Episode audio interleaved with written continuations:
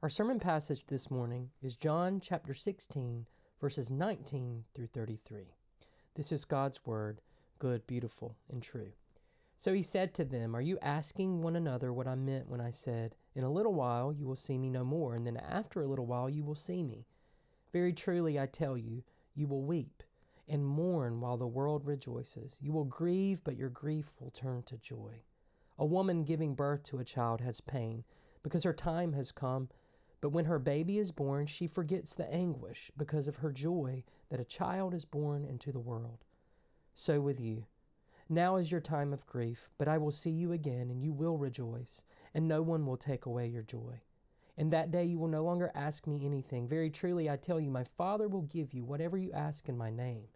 Until now you have not asked for anything in my name. Ask, and you will receive, and your joy will be complete.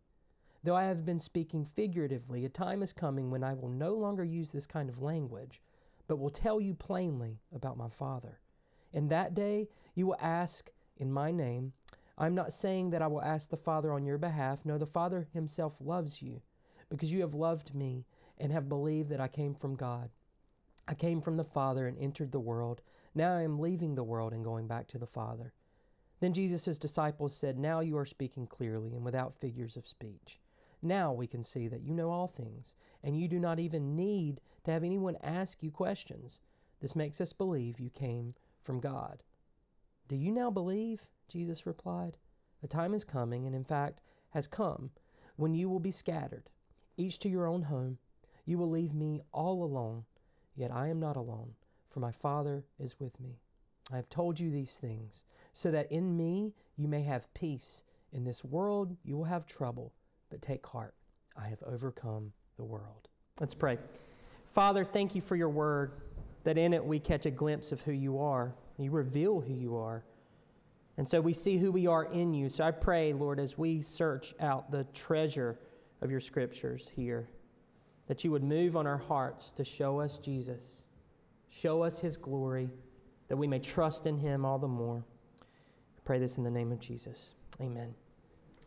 So when I say the word hope, what do you think? What is, what is hope? What does it mean to be hopeful? It's a word we use a lot, but what do we mean? What do we populate our minds with when I say the word hope? I think for some of us, hope is a, a feeling that ebbs and flows. We say we feel, feel hopeful, and we usually mean we feel optimistic. We're looking at the future and we're thinking, okay, things are going to work out, these circumstances are going to go okay. But that's a feeling that kind of ebbs and flows, right? Comes and goes. I think for other people, we think of hope as a like a character trait. Somebody who has like a stubborn, stubborn refusal to let sad sentences end with a period, like somebody who just will not give up. And so, in that case, hope is a character trait that some people have but some people don't. What if I told you that before it's anything else, before we start talking about feelings or character traits, that for us, hope is a person? Before it's anything else, for the Christian, hope is a person.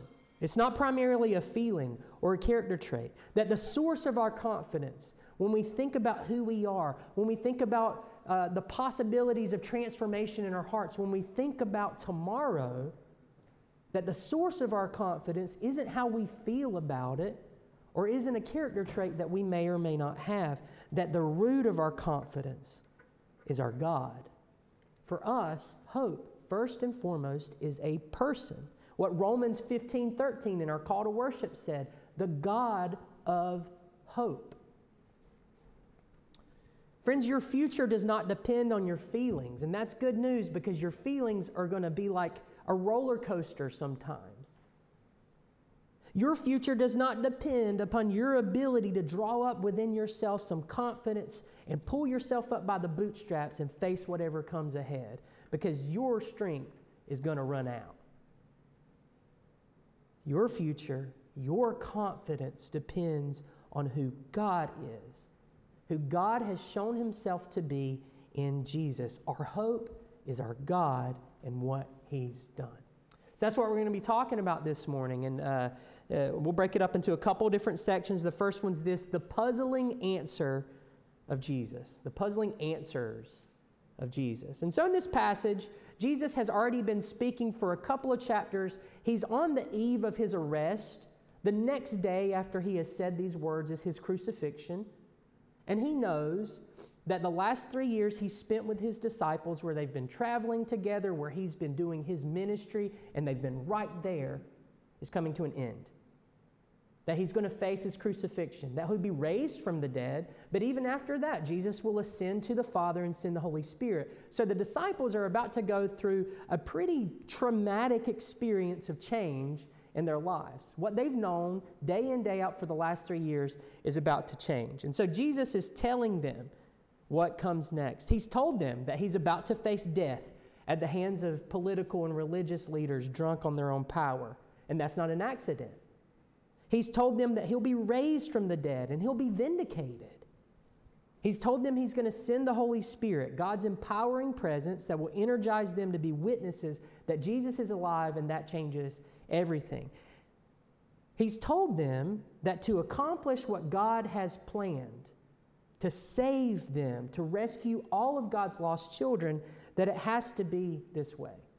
That what Jesus is walking into is the way that the darkness that covers our world like a blanket will be defeated. That this is the way and the only way for their sins to be forgiven. That this is the way that all the wrong of our world will be made right. But they have questions. And of course they do. They have questions. I understand the disciples here. They want to know and so as you read through the last, you read through uh, chapter 13 through 17 in John, the disciples are asking questions because they want to know everything that Jesus has said and done in their presence the last few years has flipped everything in their lives on its head. And so, so many things that they just took for granted in their life is flipped upside down. They're a bit uh, discombobulated, to use one of my favorite words. It's exploded their pre existing categories and they're trying to make sense of it. They're doing what we all do when new information presents itself, trying to make it fit. And if you read through the Gospel of John or any of the Gospels, you'll see that Jesus often gets asked questions. And you'll see it often seems like Jesus does not answer these questions at all. I don't know if you've ever read through and been puzzled, like me, at Jesus' interactions with people. Sometimes people will ask Jesus questions and he'll say things in response to them. It sounds like he's talking to somebody else. Or sometimes Jesus will answer a question with a question, which, whoo, he'll answer a question by asking them a question. Now, I don't think Jesus is doing this because he's trying to be mysterious or he's trying to frustrate anybody. I think, uh, and he's not avoiding answering questions. I think what Jesus does with his disciples, does with us too, is he's trying to get them to the heart of the matter. They're asking questions as if their greatest need is more information. Questions aren't bad. Let me say that on the front end. They ask questions as if their greatest need is more information and as if Jesus is here as the best teacher, but he's just a dispenser of facts. Like they can ask questions and he'll answer the questions, like smartest guy in the room, as if their greatest need is more information. But I think what Jesus is doing to his disciples here is letting them know that they are not primarily people who are ignorant and just need the right things to believe. Their primary problem is not that they don't have enough information. Now, He is truth and He leads in truth. But His point to them, He's not come, Jesus didn't come and start a college. I love school, I, I do. I loved all my, all my schooling, but Jesus did not come and start a school. He's not just here to dispense information. Because we are primarily not people who are ignorant and just need the right facts to believe. We are people in a world that is upside down. And we need the light of God to shine into our darkness. We need a God who will not just give us answers, but who will act to rescue us from the chaos of sin. We don't first need answers, we first need Him. Answers come after that. Jesus does not tell us to turn off our intellectual curiosity. We can ask questions and we can mine Scripture to find the right answers. I mean, the history of, of earth sciences is people asking questions and discovering answers that God has put into His world. Asking questions is not a bad thing at all. But our primary need is not facts or information. We first need Him. Before Jesus faces his crucifixion here, he needs his disciples to understand this clearly so that they later on will not depend on their own understanding as the basis of their confidence. He could have told them every fact in the universe right then, but he needs them to know down the road in your life, your confidence is not that you've got the right worldview and intellectual system where you can plug everything in and everything makes sense and everything's fine. You're going to need me. So they won't treat Jesus like just another teacher, even the best one, so that they will know how deep the rescue mission that Jesus is on and accomplishing runs and know the depth of the extent of God's love for them, a love that is beyond comprehending. And that brings me to my second section here the glasses of Jesus' death and resurrection. The glasses of his death and resurrection. We all have things that shape how we see and interpret the world around us. Our, our experiences shape how we receive new information. Our backgrounds, shape us. Our basic beliefs on how the world works, they're like glasses we wear. It shapes how we experience the world. And Jesus speaks in this passage of his disciples not yet being able to understand. Do you notice he tells them that uh, he doesn't tell them that they haven't thought hard enough. He doesn't say, like, go back to the drawing board and think harder. He essentially tells them here, actually, that they haven't been given the right glasses yet. And what I think he means he, in this passage is that to truly understand God, to truly get who God is, they will need to see through the glasses of his crucifixion and resurrection. That's what Jesus, I think, is saying in verse 25 when he says that there will be a time when he tells them plainly about the Father. That's what the cross and the tomb are. It is Jesus speaking in a deeper way than mere words. The cross and the resurrection are Jesus telling plainly about his Father. Jesus has told the disciples that he's come to bring them divine joy and so that their joy will be complete. But how could they possibly understand this apart from seeing the depth of his commitment to them in his death for them? That's how committed God is to bring joy and a complete joy to his people. Impossible to understand without the lens, without the glasses of the cross and the tomb. How could they possibly believe the words about eternal life in a world of death unless they see Jesus raised from the dead, bringing God's new creation to life? Think of it this way the cross of Jesus is God's no to the chaos of our world. It's his definitive word, his no to the chaos of sin in our world. It's the ultimate demonstration of his commitment that sin will not have the final word about his people. It will not have the final word about the world he created and called good. That no matter how much sin has marred us, God will go as far as it takes to stop it. He will wear the penalty of our sin's guilt. He will allow himself to be shamed and degraded at his cross so that we can see that shame's power runs out beside God's grace. He will collect our pain to himself and let the storm of sin's chaos have its way with him the ultimate display of God's wrath against the wrong of our world. And in all of it, what we hear is God's no to the darkness that has us trapped. That's what the cross is. It's God the Son coming to earth as one of us and saying, No, it will not have its way with my people. It will not. And because we hear that no in the cross of Jesus, we can know in a deeper way than if Jesus had just started rattling off true facts about who God was. Chaos and sin, the sin of others against you, the sins you've committed, they cannot be the final definition of you. It cannot be the determiner of who you are. It cannot be the determiner of your future.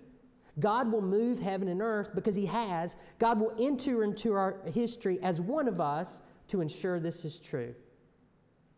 And beside that no of the cross, beside that no, God speaks in the resurrection of Jesus from the dead his yes to us.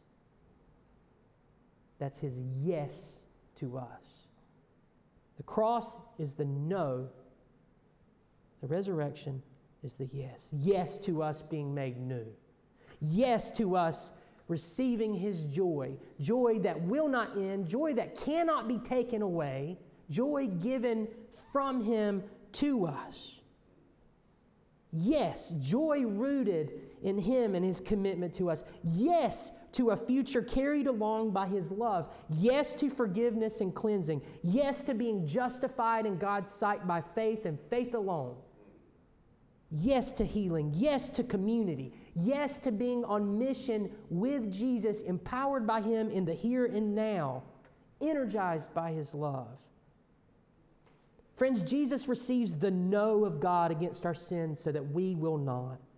Jesus faces what he does alone so that we may know that we are never for a moment alone. Jesus cries out on the cross, My God, my God, why have you forsaken me? So that we know that when we feel like we need to cry that out, God answers that question with, No, I have not. Because the Jesus who cried that out on the cross is the Jesus that was raised from the dead three days later. And he shows us in that that what God works in death is resurrection. God vindicates those who place their trust in him. That's the yes and the no that is heard in the cross and the tomb. This is the lens, these are the glasses through which we see who God is. Not just words, but a God who enters our history to act, to free us. The disciples could not see or understand who God was until they had heard this no and yes, and neither can we. Neither can we. We have to put on the glasses of his crucifixion and resurrection to begin to grasp, even for a moment, who he is and his intentions for us. I'm hammering this home, but so many times in our world. So many times when Christians start talking about God, we speak about God as if Jesus did not need to exist. We start talking about God this, God that, as if the crucifixion and resurrection are not the watershed events of human history. We're invited to put these glasses on and to see everything, everything through them to see God's intentions, to see the power of His grace, so that our hope will not be in ourselves, or as I said at the beginning, our hope will not be in our feelings or our character traits, but our hope will be in Him. And that brings me to my last section. I think this is my last section. Yes. Uh, Christ our hope. Christ our hope. The disciples are the, uh, at the beginning of a very deep grief that's going to settle over them for the next few days. When Jesus finishes saying these words here, he prays for his disciples, which is John 17. We'll be in that next week. And he goes immediately from there to be arrested. And then the mock trials, this uh, unbelievable injustice. And then he's crucified. And as he says, his disciples who feel so confident that they now understand are going to be scattered they're going to abandon him. They're going to scatter like sheep whose shepherd has been struck down. But Jesus here tells them before it happens that it's going to happen. He tells them before it happens that he knows that his friends who are looking him in the eye right now, that he is speaking to, are about to abandon him. Why does he tell them this? Not to shame them, it's not so that they feel worse later on. Jesus isn't telling them, you're about to scatter and abandon me, so they feel really, really guilty in 12 hours when they do it. No, he tells them this because he wants them to know that their good intentions and their commitments are going to fail. They feel really powerful right now. They're going to follow after Jesus. They're going to abandon him. He's letting them know now that their hope is not their good intentions, that their commitment to Him is going to fail. And at the same time, He tells them that their grief will turn to joy. He tells them that He is bringing them peace. He is bringing them peace, not because they stick it out. It's not a reward they get later on because they were really tough in those three days when Jesus was dead before he was raised from the dead. No, they cower with fear. They flee. No, in fact, their good intentions dwindle down and die to nothing in the face of grief and fear. And Jesus brought them peace anyway. He brought them peace anyway. Because their good intentions were never the point. He tells them here take heart right before they abandon him, hours before they abandon him. Take heart. Take heart. Now, I want you to stop and think about this. The reason we know this, the reason we know that the disciples abandoned Jesus in the time of his greatest trial is because later on they talked about it and would not stop talking about it. The reason we have the Gospels is because these guys wrote this down. And what they wrote down was what they had been preaching for decades. They talked constantly about how they were cowards. They told people, at the time of my greatest trial, when I really needed to stand up, I cowered in fear. I ran away. I let Jesus down. In a sense, that makes them discredited, right? Right? We don't listen to traitors. In this world, we don't listen to cowards. Talking about being cowardly and betraying your teacher in the time of his greatest struggle is not the way you win credibility or a good reputation. So, why did their credibility and good reputation matter so little to them that they would lead with that?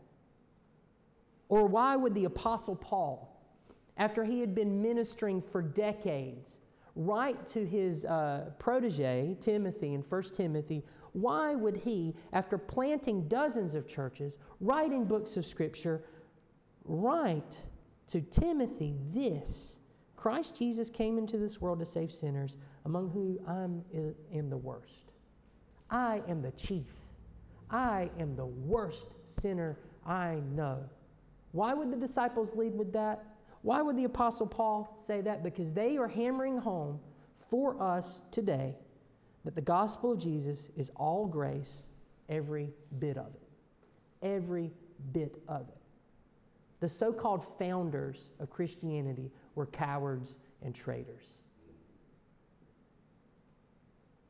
They tell us this so our hope will not be in Peter, our hope will not be in John, our hope will not be in Paul, our hope will be Jesus.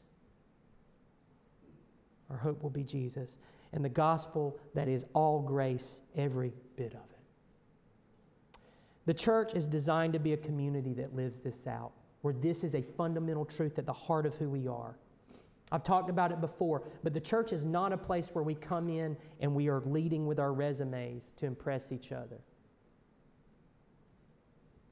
It's not a place where we walk in and we dress up for each other. It's not a place where we come in and we hang our good works on the wall like a museum. The church is not a museum, the church is a hospital where we receive the medicine, the grace we need. Or better yet, the church is a home, a home where we are loved into becoming new people. The message of the gospel is us being swept up into the eternal love of God, finding ourselves as God's delighted in children, and seeing through the lens of Jesus the depth of the Father's love for us. That's what the church is. That's what the message of the gospel is. Anytime we begin to build our identity on anything else, our accomplishments or even our failures, we've gone off course. Jesus did not die and rise from the dead for us to build lives on other foundations. He came to let us know that it does not matter, that it is grace. It is all grace, every single bit of it. Period. I've long thought that I can't wait for one day, either in heaven or the new heavens and new earth, to meet the disciples. I've thought this many times since I was a kid. I cannot wait to talk to them to get Peter or John alone and ask them what their lives were like. What was it like to travel with Jesus? What was it like to go out and plant church? What was it like to write scripture? What was it like to travel the entire Roman world and face unbelievable opposition and still preach the gospel anyway? What was that like? And maybe one day, maybe one day in the, in the longness of eternity, I'll get to ask those questions. But you, do you know what? I think it's going to be hard to get them to stop talking about the love of Jesus for them. I don't think they're going to want to talk about all the things that they accomplished and did because I think that they are going to be caught up in talking about how much the God of the universe loves them. And do you know what? I think that's going to be true of me too. I think it's going to be hard for me to stop talking about it too because do you know how much Jesus loves me? Do you know how much He loves me? Do you know how much He loves you? It's all grace. It's all grace. The joy that is mine and is mine forever is mine because Jesus loves me. The peace that is mine because Jesus loves me. Joy and peace that I don't have to cling to to keep because Jesus keeps it for me and He brings it to me over and over again. That's what's ours in the gospel of Jesus. So, like I said at the beginning, for us, hope, when we think about who we are, when we think about the future, hope is not a feeling. It's not a character trait that some people have and some people don't. For us, God has acted in Jesus.